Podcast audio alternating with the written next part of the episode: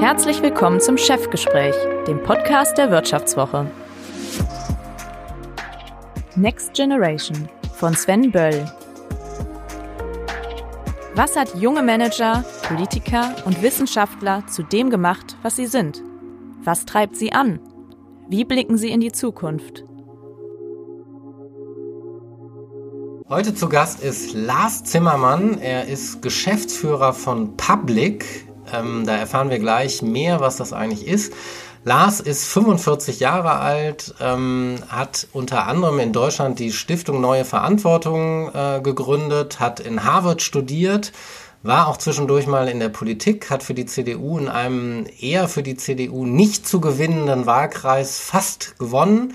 Herzlich willkommen, Lars. Danke für die Einladung. Public, Lars, was ist das? Äh, Public ist ein, wie es so schön heißt, eine Venture Firm für Government Technology. Also wir unterstützen Startups in Europa beim Wachstum, bei der Skalierung im öffentlichen Sektor. Wir bauen aber auch Unternehmen selbst auf. Weil wir gesagt haben, wir haben China auf der einen Seite, Amerika auf der anderen Seite und immer mehr Regierungen, Verwaltungen, Städte, wie auch immer, nutzen ja Technologie. Und wir sind davon überzeugt, dass wir äh, Europa dabei äh, sozusagen einen Beitrag leisten müssen, dass Europa auch eigene technologische Fähigkeiten für die Verwaltung aufbaut. Und äh, das ist halt Public. Okay, wir sprechen später noch ein bisschen ausführlicher darüber. Fangen wir, gucken wir erstmal zurück. Viele träumen davon, in Harvard zu studieren. Wie hast du dir, war es dein Traum und wenn ja, wie hast du ihn dir möglich gemacht? Jetzt, das kann man auf ganz verschiedene ähm, äh, Möglichkeiten kann man das beantworten. Ich sage immer so ein bisschen flapsig, äh, wie bist du da hingekommen? Ich war arrogant genug, mich zu bewerben. Ja? Und ich sage das deswegen, weil es das größte Problem, was dieses McCloy-Stipendium, was ich hatte, also ich hatte ein Stipendium, ähm, ein Full-Stipendium, also mit allem drum und dran. Das für Deutsche vergeben Das für Deutsche vergeben wird. Fünf Deutsche im Jahr werden da ausgewählt. Ähm, äh, das wird über die Studienstiftung gemanagt und äh, ist auch der Stifterverband dabei, also verschiedene Organisationen ähm, da ist die Selbstselektion immer sehr hoch. Also es gibt zum Beispiel immer einen Bedarf an guten Bewerberinnen, Bewerbern, weil es einfach zu wenig Leute gibt, die sich trauen, diese Bewerbung abzuschicken. Und ich habe das damals gemacht, weil es für mich so ähm, also ja ein, einfach ein toller Ort war. Ich habe mal irgendwann, ich weiß gar nicht, wie alt ich da war, aber mal äh, im Fernsehen eine Dokumentation über Elite-Unis gesehen. Und irgendwie weiß ich noch diesen Campus, also diesen Harvard Campus, also jeder, der den schon mal gesehen hat, weiß jetzt, wovon ich rede.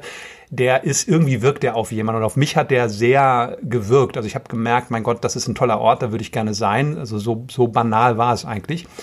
Und äh, dann habe ich das irgendwann, äh, als ich dann auch sozusagen den Studienabschluss hatte, und dann dachte, Mensch, jetzt ist der Zeit, das mal zu probieren, habe ich es dann eben auch gemacht. Und woher hast du diese Arroganz, äh, einfach den Mut zu haben, dich zu bewerben, genommen? Kann man das lernen oder kriegt man das Nein. mit? Also erstmal, ähm, ich kannte viele Leute, die dieses McCloy-Stipendium auch schon gemacht haben und von daher wusste ich auch so ein bisschen, wie dieser Auswahlprozess war. Ähm, aber äh, klar, man denkt darüber, was passiert eigentlich, wenn du es nicht bekommst. Ja? Also ähm, sagst du überhaupt anderen Leuten, dass du dich jetzt für ein Harvard-Stipendium beworben hast? Wie viele Leuten hast du es gesagt? Ich weiß es nicht genau. Natürlich wussten es die Leute, aber natürlich war immer die Frage, ähm, will man das dann, äh, dass man zu den Leuten geht und sagt, so, das hat nicht funktioniert. Ja? Äh, ich habe es dann einfach gemacht und letztendlich war es am Ende eben, ist es auch wirklich Glück, äh, wenn man dann einer von diesen fünf ist. Ähm, aber ja, es war letzten Endes war es einfach der Mut, es zu tun. Also auch das der Wunsch, dahin gehen zu wollen. Also ich habe mich auch nur damals für dieses Programm beworben, also jetzt nicht für Columbia oder noch woanders, sondern nur für dieses Ding. Ähm, und ich glaube, wenn ich das nicht bekommen hätte oder so, dann hätte ich, hätte ich jetzt auch nirgendwo anders nochmal diesen Master gemacht. Was für ein Master war das? Der Master of Public Administration, also äh, übrigens ein Studiengang, der, wenn ich das richtig in Erinnerung habe, für die Deutschen in Harvard entwickelt worden ist in den 80er Jahren. Weil, weil wir so gut administrieren können? Nein, oder? weil äh, Schmidt, Kohl ähm, und äh, amerikanische Politiker gesagt haben, Mensch, wir müssen den Austausch zwischen Deutschland und den USA auf allen Ebenen stärken und äh, können wir nicht sozusagen auch deutsche ähm, mehr auch nach Harvard bringen. Ähm, und damals gab es in Harvard nur diesen MPP, also den Master of Public Policy äh, der in Deutschland total unbekannt war, logischerweise. Und dann hat man irgendwie so gesagt, Mensch, den MBA kennt man, kann man ja irgendwie den MPA machen. Und heute ist der MPA auch ein sehr großes ähm, äh, Masterprogramm neben dem Master of Public Policy, der ein bisschen verschulter ist. Das Schöne an diesem MPA-Programm, jetzt mache ich auch ein bisschen Werbung für das Programm, ist wirklich, dass man dort hingehen kann. Man kann an die Business School gehen, an die Law School, an die Fletcher School of Law and Diplomacy. Man kann das MIT besuchen. Also man hat wirklich sehr ungewöhnlich die Möglichkeit, da alle möglichen akademischen Ressourcen zu nutzen für zwei großartige Jahre. Du hast vorher ja an der Uni Bonn studiert. Ja. Die ist inzwischen auch Elite-Uni, hat ja. ein bisschen länger gedauert als in Harvard, aber ist das inzwischen auch? Was ist denn der wesentliche Unterschied zwischen einer deutschen Elite-Universität und Harvard? Die Leute, die da studieren, das ist der wirklich größte Unterschied. Harvard ist ein internationaler Ort, da sind Leute aus aller Welt. Ähm, ich habe noch nie an einem so internationalen Ort studiert oder überhaupt so zwei Jahre gelebt, wie das in Boston da der Fall war.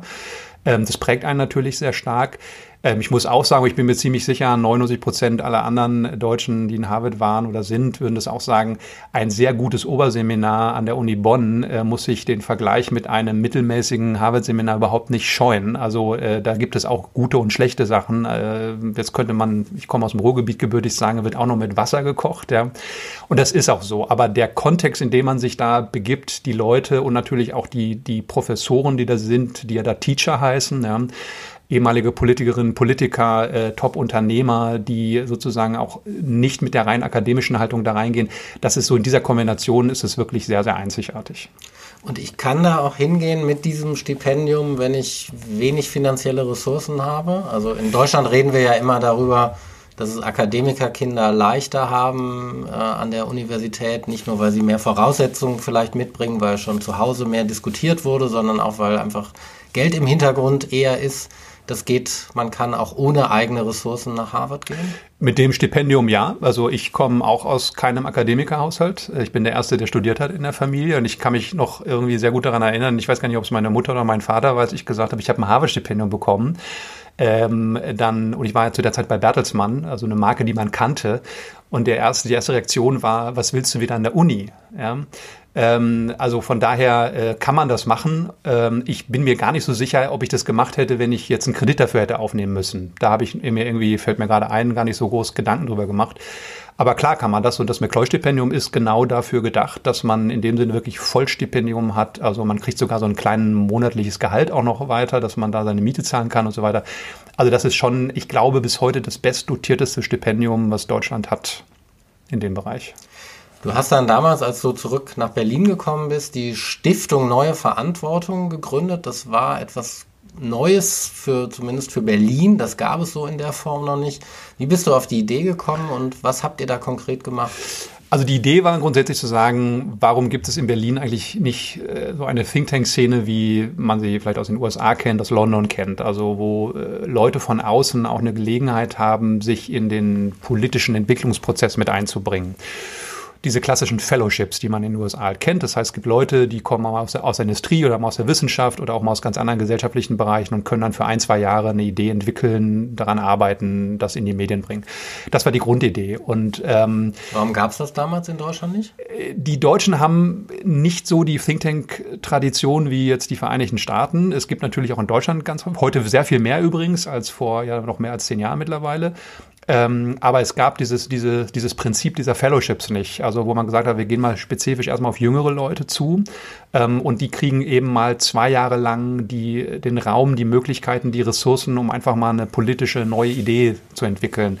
In Deutschland ist es immer sehr stark projektbezogen, vielleicht äh, eventbezogen mit Konferenzen, sondern wir haben gesagt, wir wollen im Grunde genommen so einen Inkubator für politische Ideen entwickeln, wo wir auch sehr sektorübergreifend arbeiten und Leuten einfach die Gelegenheit geben, sozusagen von den Medienressourcen über, den, über das Büro bis hin zum Gehalt einfach mal neue Ideen in den politischen Prozess zu bringen. Und diese Struktur war damals in Deutschland so noch nicht vorhanden.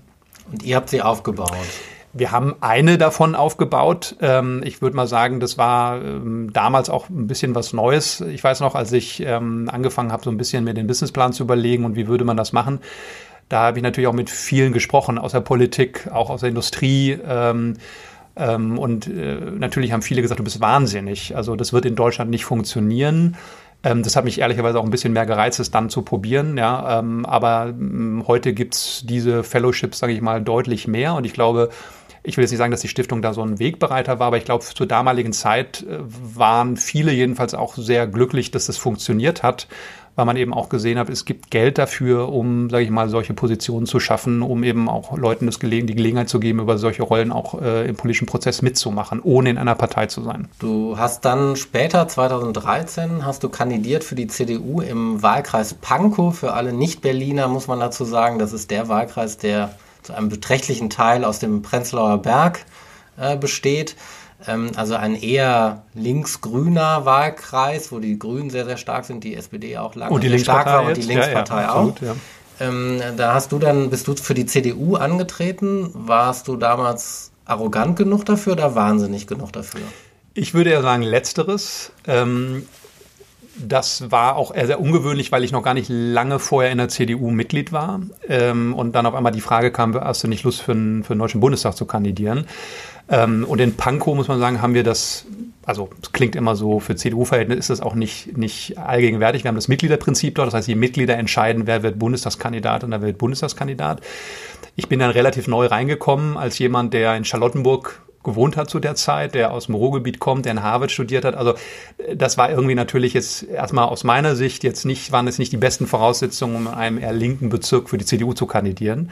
Ähm, aber für mich war das schon auch nochmal sehr unternehmerisch, ähm, zu sagen, ähm, was kannst du eigentlich verlieren? Ja? Und ich hatte auch Lust dazu. Also ich habe dann gemerkt, okay, ich hätte Freude daran, das zu machen. Und äh, dann haben wir auch ja sehr, also die Kandidatur gewonnen. Ähm, die, die ersten Unterstützer waren damals die Seniorenunion, äh, wo der leider jetzt schon verstorbene Chef der Seniorenunion das weiß ich noch genau, mir nach so einem ersten Kennenlernen die Frage stellt, Junge, du bist entweder komplett verrückt äh, oder du willst das wirklich machen. Äh, und dann habe ich ihm gesagt, lieber Manfred, ich äh, will das wirklich machen. Und äh, dann haben die mich auch wirklich sehr unterstützt. Also es war auch Glück natürlich, dass man gewählt worden ist. Es gab damals einige Gegenkandidaten. Ähm, aber es war eine tolle Zeit und der Wahlkampf war auch, glaube ich, für mich sehr gewinnbringend, für mich persönlich ähm, und war ja auch nicht ganz erfolglos. Wie baut man denn Wahlkampf eigentlich erfolgreich auf? Also du warst damals, äh, war das CDU-Ergebnis oder dein Erststimmenergebnis lag ungefähr vier Prozentpunkte hinter dem Stefan Liebig, der den Wahlkreis für die Linke ja. gewonnen hat, aber auch schon länger dabei ist. Ja. Wie macht man erfolgreich Wahlkampf? Wir sind vielleicht ein bisschen naiv daran gegangen, weil wir gesagt haben, wir wollen ähm, den Wahlkampf anders machen, als ihn vielleicht, das, sag mal, als man ihn klassisch kennt. Ja, man weiß, die, also jede Bundespartei äh, ja, hilft einem ja äh, und sagt, hier sind äh, Motive für die Plakate und das sind mögliche Formate, die ihr machen könnt, das sind Themen. Aber wir haben natürlich schnell gesehen, wenn man für die CDU in einem eher linkeren Wahlkreis antritt, dann kommt man mit dem klassischen Ansatz nicht weit. Das wäre jetzt auch so, wenn man als Grüner oder als Grüne in einem total konservativen Wahlkreis, also man muss irgendwie, man muss auf sich auf, aufmerksam machen. Wir haben drei Dinge gemacht. Das erste, wir haben ein Wahlkampfteam zusammengestellt, was im Wesentlichen aus Leuten bestand, jedenfalls von denen, die neu dazugekommen sind, die noch nie CDU gewählt hatten, ähm, die aus allen möglichen Bereichen kamen, nur nicht aus dem klassischen CDU-Milieu und die dann immer gesagt haben, äh, wirst du nicht gewinnen, aber da will ich dabei sein. Ähm, und das war auch, äh, hat große, großen Spaß gemacht. Das zweite ist, wir haben schon mit, mit ein bisschen mit den CDU-Erwartungen gebrochen. Also man merkte dann doch schnell, dass ähm, jeder hat so eine Schublade in meinem Kopf und denkt so, da kommt jetzt ein CDUler und der ist bestimmt so oder da kommt jetzt die Grüne, die ist bestimmt so. Was sind die Assoziationen, die nicht CDU-Wähler mit der CDU haben? Also das sind so banale Dinge wie, ähm, der, da kommt jetzt jemand von der CDU und hat keinen Anzug an und kein Männerhemd, wie man mir immer vorgeworfen hat, warum ich keine Männerhemden anziehe ist ein Männerhemd? Ein Männerhemd ist ein langärmliches weißes Hemd, das man oben zuknüpft und äh, auch mit Krawatte tragen kann. Ähm, und wir haben dann ähm, auf dem äh, Plakatfoto, das weiß ich noch genau, das wir dann gemacht hatten, das äh, war für einige in der CDU eine Zumutung, weil ich eben keinen Anzug anhatte und äh, so, ein, so ein Pullover mit T-Shirt drunter und es war alles ein bisschen hell und ein bisschen geweißt und so. Ähm, und das war ein bisschen ungewöhnlich, also für, für die Verhältnisse. Heute ist das, glaube ich, äh, was ganz anderes. Aber 2013 war das, äh, war das ein Thema, warum ich ein so, un, ein, ein so untypisches äh, Foto zum Beispiel nehme. Die Texte waren ein bisschen anders. Ähm, und wir sind, ähm, wie Sieger Gabriel auch mal gesagt hat, eingegangen, äh, wo es stinkt, ja, wo es weh tut. Also ich habe dann immer gesagt, wir gehen jetzt nicht nur zum Technischen Hilfswerk, Feuerwehr und so weiter, sondern in die Frauenhäuser und in die Organisationen, die in Pankow auch eine Rolle spielen. Und das war auch erfolgreich. Liegt das, ist das ein Problem für Politik, dass sie zu wenig dahin geht, wo Sigmar Gaue sie gern gehabt hätte? Ich glaube, das kommt immer sehr auf den Wahlkreis an. Und ich glaube, dass die entscheidende Rolle, die da, also glaube ich, auch immer wichtig ist, der Bundestrend. Also das muss man jetzt immer noch mal sagen. Also 2013 war für die CDU natürlich ein enormer Push Äh, das war natürlich auch nochmal richtig. Und dann, glaube ich, war ich als Kandidat jetzt, glaube ich, auch durchaus, äh, also wie haben die Leute immer gesagt, also es war so eine Likability da, ja. Also wir haben gesagt, okay, der ist jetzt nicht, der irgendwie stößt mich jetzt nicht ab, aber der Bundestrend ist natürlich total entscheidend. Ich glaube, dass Politik da schon hin muss, obwohl ich auch immer sehr jemand bin, der sagt, die Politik darf sich gerade in Berlin nicht so verkiezen. Also immer nur in dieses Kleinteilige gehen. Ähm, aber ich glaube, es ist schon mal richtig, dass man sich einfach öffnet und sagt, ähm, äh, wir gehen auch dahin, wo man jetzt gar nicht erwartet, dass die Leute dann auch danach sofort die CDU wählen. Ich glaube, man muss einfach erstmal zeigen, man ist selber offen und man hört Leuten zu äh, und man bleibt bei seiner Meinung. Also ich habe niemals irgendwie meine Überzeugung dann, nur weil ich jetzt in einem linkeren Umfeld war, ähm, jetzt angepasst. Ähm, musste ich auch gar nicht, weil ich äh, mal aus der sehr liberalen Ecke der CDU komme. Ähm, aber was Leute schon respektieren, ist, glaube ich, wenn man, wenn man offen seine Meinung sagt und die aber auch vernünftig sagt und auch den anderen dann zuhört. Und ich glaube, dann funktioniert das schon, ja, klar. Der Zustand der CDU im Moment ist, sagen wir mal, nicht optimal. Und ähm, die Parteichefin Annegret Kramp-Karrenbauer, seit ungefähr einem Jahr im Amt, ist auch stark unter Druck. Wenn sie dich jetzt um Rat fragen würde, ähm, zwei, drei Punkte, die ich machen muss, welche wären das? Also ich glaube du erst. darfst jetzt natürlich sagen, das steht mir nicht zu. Also erstmal, ähm, ich würde sagen, nee, das würde ich noch nicht mal sagen, weil ich finde, es steht jedem zu, einen Ratschlag zu geben. Also ich bin ja Mitglied der CDU, ähm, aber sie wird erstmal, glaube ich, sehr, also ist sie gut beraten und hat viele Ratschläge. Ich glaube, sie braucht jetzt meine Ratschläge nicht. Ich glaube, ein paar Dinge, zwei, drei Dinge sind entscheidend. Erstmal, ich glaube, die Organisation der Partei, ähm, äh, aber nicht nur der CDU, es gilt für die SPD, gilt für alle Parteien. Ich glaube, die Parteien müssen sich sehr stark öffnen. Äh, das heißt jetzt nicht, ich bin zum Beispiel ein Gegner von diesen direkten Demokratieprozessen. Ich glaube, Führung ist total wichtig, aber ich glaube, man muss die Ideen aus der Partei holen und vor allem aber auch aus den Leuten, die gar nicht in der Partei sind. Also man muss Partei als eine Plattform sehen. Ähm, das, glaube ich, ist wichtig. Das Zweite ist wichtig, dass man, glaube ich, einfach ähm, auch Leute von außen ranlässt. Ich glaube, das ist, zeigt sich überall. Ich meine, auch in Bremen äh, wenn es passt, äh, dann muss man eben auch mal äh, sagen, können wir mal Leute, die jetzt nicht die letzten 15, 16 Jahre schon irgendwas gemacht haben, auch mal ähm, mit reinholen, also die uns neue Ideen bringen, die vielleicht auch anders sprechen über Politik, die anders wahrnehmbar sind. Und ich glaube, das Dritte ist einfach auch die Sprache. Also Politik hat eine sehr äh, mittlerweile eine eigene Sprache entwickelt. Ähm, also ich sage das, das, was ich sage, sage ich auch immer der Partei oder wenn ich gefragt werde, dieses Zukunft im Wandel gestalten. Also es gibt diese Phrasen, die, äh, also ich kenne niemanden mehr, der das hören kann. Ähm, wir was müssen, heißt das denn übersetzt? Das heißt im Grunde genommen, wir äh, kümmern uns um die Themen, die anstehen und das ist ja auch richtig, aber wir sehen das ja auch, die Welt wird etwas komplexer äh, und ich glaube, heute ist es auch wichtig, dass wir so in der Vertikalen auch Themen wirklich erkennen können, durchdeklinieren können ähm, und ich glaube, wir müssen ein bisschen themenbezogener werden. Äh, und ähm, da glaube ich aber wirklich, das hat, die, das hat die CDU erkannt. Das ist, glaube ich, nicht so leicht, das umzusetzen bei so einer großen Organisation. Aber eine thematische Führung wieder zu erreichen, ähm, das ist, glaube ich, auch mit das Wichtigste. Ein Thema, das du seit gut einem Jahr vertikal durchdeklinierst beruflich, ist Digitalisierung. Ähm, hast du eben schon gesagt, Public kümmert sich da vor allem um äh, Government Technology. Also ihr versucht Regierungen, Verwaltungen zu digitalisieren. Ähm, was macht ihr da konkret? Es reden immer alle über Digitalisierung, aber was heißt das eigentlich ja. konkret? Also wir reden eher mehr über Technologien als über Digitalisierung, weil ich den Digitalisierungsbegriff, in, der wird oft benutzt, aber er wird auch oft falsch benutzt. Also wenn wir zum Beispiel gerade über Künstliche Intelligenz reden, jetzt wieder alle, das ist ja eine Technologie, das hat mit Digitalisierung erstmal gar nicht so viel zu tun.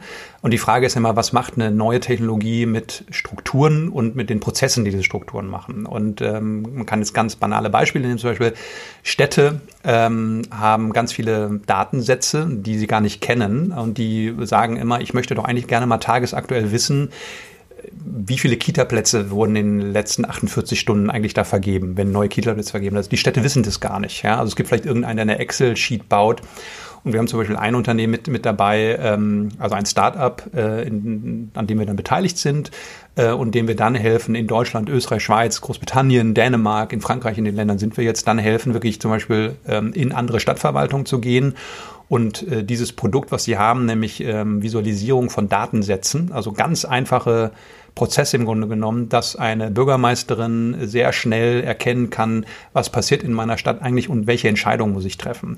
Und das ist zum Beispiel ein Produkt, was ein Startup anbietet ähm, und äh, diesem Startup helfen wir eben jetzt beim Wachstum in Deutschland und in anderen Ländern. Was ist dein Eindruck, was ist im Moment das spannendste technologische Produkt oder die technologische Entwicklung in deinem Bereich, wenn du nach Europa oder auch auf andere Kontinente guckst? Es ist keine Technologie. Also ich glaube, dieser große Fokus, den Künstliche Intelligenz gerade einnimmt, der ist richtig auf eine langfristige Sicht, aber er ähm, hält uns gerade auch von vielen anderen Themen ab, die, glaube ich, mittelfristig viel, viel wichtiger sind. Also zum Beispiel die ganze Struktur, also die, die IT von Verwaltung. Es ist ein Flickenteppich. Wir haben eigentlich keinen, keinen einheitlichen Markt in Deutschland. Wir haben 16 Bundesländer. Ähm, jeder benutzt andere Produkte. Äh, also es ist im Grunde genommen ein, ein, ein, ich will keine sagen, kein Chaos, aber die Strukturen, die gerade da sind, sind halt nicht besonders innovationsoffen. Also man kann immer sagen, nur offene Systeme sind innovativ. Ja? Also wer sich abschließt, kann nicht innovativ sein. Und der öffentliche Sektor ist einfach abgeschlossen. Und das ist zum Beispiel aus meiner Sicht ein viel größeres Problem als die Frage, muss jetzt ein Bundesland oder irgendein Ministerium äh, führende Anwender in der künstlichen Intelligenz werden es gibt nicht diese Killer-App. Also wenn wir mit Investoren reden, dann sagen Investoren immer, was ist die Killer-App für Government? Das heißt, die gibt es nicht. Ja? Aber ähm, zum Beispiel, wir haben 14.000 Kommunen in Deutschland, alle wollen jetzt gerade einen sicheren Messenger haben. Ja?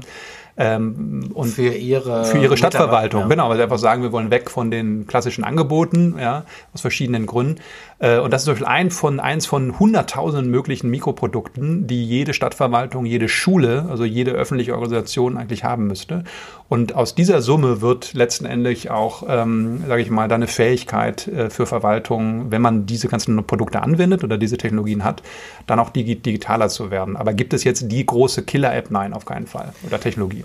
In Deutschland herrscht ja der Eindruck vor, dass wir bei der Digitalisierung den Anschluss verlieren oder bei der technologischen Entwicklung, auch was E-Government angeht, den Anschluss verlieren, weil man so wenig davon sieht. Also ja. man im Alltag. Ja. Kannst du uns da Hoffnung machen, dass sich das in den nächsten zwei, drei Jahren ändert? Das ist eine Frage, die ich interessant finde, weil ich sie momentan nicht beantworten kann. Also ich, ich bin ja immer jemand, der sagt, ich denke immer eher in Wahrscheinlichkeiten. Also ich kann jetzt nicht sagen, es wird im Jahr 2030 so und so sein. Also ich glaube, entscheidend ist, und das unterschätzen wir in Deutschland, ist, können wir anwenden oder nicht. Ja? Also wir fokussieren uns in Deutschland immer noch auf Technologien und Finanzierung und so weiter, aber entscheidend ist zum Beispiel für den Staat, wenden wir Technologien an, also sieht meine Mutter, sieht meine Familie, wer auch immer, sehen wir den Fortschritt. Und da ist die Anwendungsfähigkeit. So, und das sind so ganz langweilige Themen wie äh, Regulationen verändern oder ähm, äh, die, äh, das ganze Personalwesen im öffentlichen Sektor verändern oder einfach mal Ausschreibungsrichtlinien zu verändern. Das sind so die Kernpunkte, an denen wir viel mehr steuern könnten, damit Städte es flächendeckend Technologie anwenden könnten. Ja?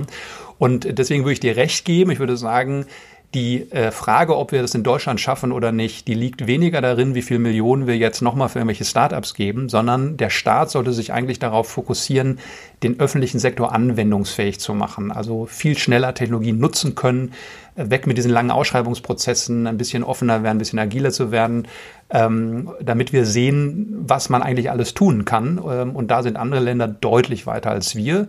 Und ähm, ich vergleiche das immer so ein bisschen mit unserem Lieblings, mit unserer Lieblingsindustrie, der Autoindustrie wie viele andere Länder oder Staaten hätten oder Menschen in den Staaten hätten deutsche Autos gekauft, wenn wir sie selber nicht gefahren hätten? Ja? Ich glaube wenige. Und das ist mit Technologie genauso. Wenn wir selber unsere Technologie nicht anwenden können, dann werden wir sie auch nicht exportieren können und dann äh, werden wir eben deutliche Probleme in Zukunft bekommen. Helge Braun, der Kanzleramtschef, der ja für die Digitalisierung und für das Vorantreiben von E-Government verantwortlich ist in der Bundesregierung, sagt immer, bei uns im Kanzleramt gibt es eine Estland-Kasse, weil alle immer damit kommen, Estland ist doch ein ja. Vorbild, von denen können wir aber eigentlich relativ wenig lernen, weil die ja. haben erst vor 10, 15 Jahren ja. eine Infrastruktur aufgebaut. Bei uns gibt es sie seit Jahrzehnten, deswegen ja. gibt es auch tausend IT-Systeme, die miteinander mhm. verkoppelt sind. Gibt es denn ein Land, was mit uns vergleichbar ist, von dem wir was lernen können? Also ich würde Helge Brauner total zustimmen. Estland ist kein gutes Vorbild für Deutschland. Ähm, föderal, klein, groß und so weiter. Ähm, ich glaube, Dänemark ist in vielen Bereichen, also es gibt kein Land, was alles gut macht, muss man vielleicht vorweg sagen. Ja? Also es gibt jetzt nicht das Standardland, wo man von A bis Z alles durchexerziert. Wir können von Dänemark ein bisschen lernen, ähm, wie die dänische Regierung sozusagen äh, Technologie in, die, in den eigenen Bereich holt. Ähm, wir können teilweise in Österreich schon, schon einiges Gutes anschauen. Großbritannien macht viele Sachen richtig, äh, auch sehr stark getriggert durch den Brexit jetzt, dass sie sagen, wir wollen Technologieführer werden, auch im, im GovTech-Bereich. Ähm, es gibt auch in anderen baltischen Staaten schon einzelne gute Punkte, muss man auch sagen. Und wer zumindest von der Ambition und von dem, sag ich mal, von den Ressourcen, die man dahinter legt. Wer gerade da wirklich sehr in die Führung geht, ist Frankreich. Was machen die? Die machen erstmal, ähm, machen die eine Sache richtig, dass sie sagen, ähm, wir wollen in Europa führend sein. Ja, also die Franzosen, wir machen viel mit der französischen Regierung und die lassen eigentlich keinen Zweifel daran, dass sie auch Deutschland hinter sich lassen wollen, was das Technologiethema angeht. Ähm, erstmal haben die große Maß an Ambitionen. Sie packen Geld dahinter. Ähm, und was ich natürlich, und das hat jetzt wieder was mit dem Regierungssystem, Präsidialdemokratie äh, ist oder ein präsidiales System hat da natürlich Vorteile. Ähm, sie sind sehr schnell. Also wenn Sie äh, eine Entscheidung äh, treffen wollen, dann wird die relativ schnell getroffen und in Frankreich können Sie das dann auch relativ schnell ausrollen, denn da gilt immer noch, was der Präsident will, wird gemacht. Auch wenn wir Föderalismus haben, vielleicht liegt es ja auch in Deutschland daran, dass wir im Moment zu wenig Führung haben. Ähm, wer wäre denn ein deutscher Macron oder eine Frau Macron, die ähm, aus deiner Sicht in Frage kämen, um vielleicht die Lethargie, die sich ja doch ein bisschen breit macht, aufzubrechen? Das würde ich immer beantworten. Keine Ahnung, denn ich glaube auch, ein Macron hatte niemand vor fünf Jahren auf dem Schirm. Ähm, äh, das, also, da habe ich weniger Sorge, dass wir da irgendwann nicht jemanden haben, der das macht oder, oder die das macht, wie auch immer. Ähm, weil ich glaube, das ist alles sehr schnelllebig. Ja? Äh, also hätte jetzt einer vor, äh, als Sarkozy noch äh, regiert hat, gesagt, in einigen Jahren wird deine Partei am Boden sein und aus dem Nichts wird jemand anders kommen, der das ganze Parteiensystem keine Ahnung, wer das ist, aber es wird jemand kommen, da bin ich mir sehr, sehr sicher. Also das heißt, du rechnest damit, in acht Jahren ist jemand Kanzlerin oder Kanzler in Deutschland, den wir heute noch gar nicht kennen? Es ist nicht unwahrscheinlich. Also es ist heute, ich würde mal sagen, in der Zukunft zumindest. Aber eine schlechte Nachricht für Jens Spahn. Nein, warum? Jens Spahn kann auch Kanzler werden. Es ja, können alle Kanzler werden. Ich meine, wir haben gute Leute. Ja, das ist ein Satz, den, der ein bisschen äh, komisch rüberkommt. Aber da muss ich wirklich sagen, ist die CDU doch extrem gut aufgestellt. Also ich glaube, es gibt Parteien in Deutschland, die deutlich weniger Auswahl haben als wir. Und Jens Spahn äh, ist auf jeden Fall ein richtig guter Kandidat dafür. Klar. Rechnest du denn damit, dass die CDU in acht Jahren oder in sieben oder acht Jahren noch die stärkste Partei in Deutschland ist? Ich hoffe es, ähm, weil ich glaube, dass die CDU in ihrer Rolle, wenn sie sie richtig spielt, auch eine sehr stabilisierende Rolle ähm, auch in der Gesellschaft haben kann, wie glaube ich überhaupt Parteien das haben können. Also ähm, das gilt jetzt nicht nur für die CDU. Ich glaube, Parteien haben eine sehr wichtige, gute Funktion in Deutschland bisher gehabt und wir brechen immer viel zu schnell die Lanze über diese Parteien. Deswegen hoffe ich, äh, das äh, würde ich auch sagen, gilt auch für die SPD und für alle anderen, bis vielleicht auch ein paar Ausnahmen eher in den Rändern, dass diese, dass das Parteiensystem sich äh, jetzt anders als in anderen Ländern nicht komplett auflöst, ähm, weil ich glaube, die stabilisierende Funktion ist enorm wichtig.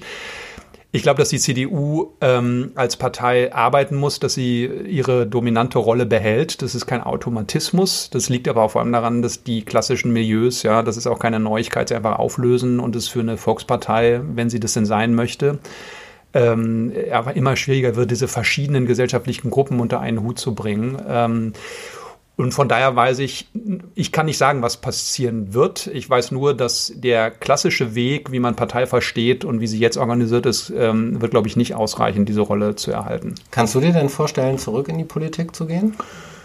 Ja, klar. Also ich habe ja damals bewusst den Entscheidung getroffen, es zu tun. Ich habe dann, als ich dann 2017, ja, der nächste Wahlkampf war auch bewusst getroffen, 2017 nicht zu kandidieren, weil ich ein anderes Unternehmen gegründet hatte ähm, und da auch noch nicht rauskam. Oder das wäre auch für das Team ein bisschen äh, schwierig gewesen.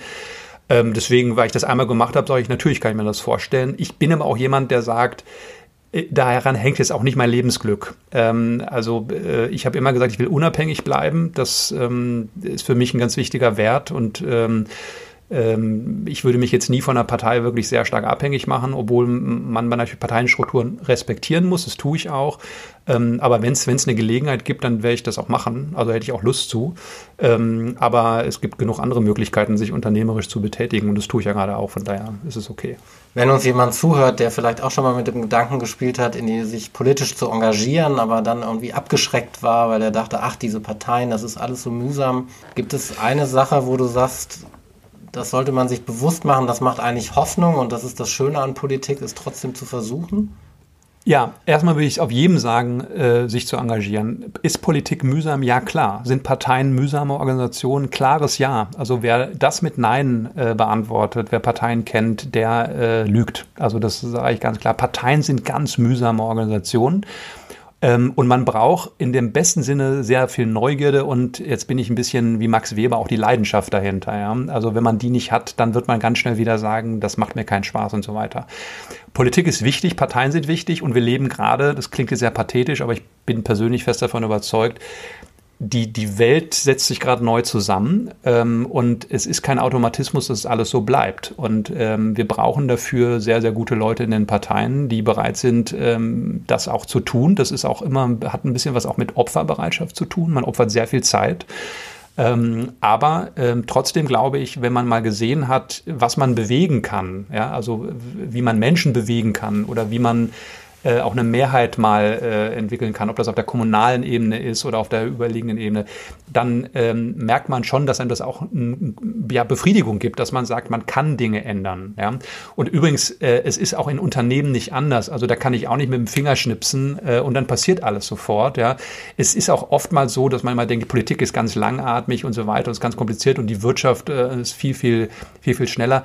Das ist eben auch immer nur so eine self-fulfilling prophecy, sie stimmt eigentlich meistens nicht. Also Politik ist vielleicht ein bisschen mühseliger, ja, weil man auch mehr kommunizieren muss, es ist anstrengend, Kommunikation macht immer, ist immer physisch sehr anstrengend, aber man kann viel bewegen und die Zeit ist reif dafür, jetzt Dinge zu bewegen. Deswegen kann ich allen nur sagen, geht in Parteien. Klar. Vielen Dank. Gerne. Das war Chefgespräch, der Podcast der Wirtschaftswoche. Next Generation von Sven Böll. Unser Podcast wird produziert von Sandra Beuko, Anna Höhnscheid, Ellen Kreuer und Lutz Knappmann. Neue Folgen erscheinen immer freitags um 15 Uhr. Wie Sie unseren Podcast abonnieren können, dazu finden Sie alle Informationen unter vivo.de slash podcast. Herzlichen Dank fürs Zuhören und bis nächste Woche.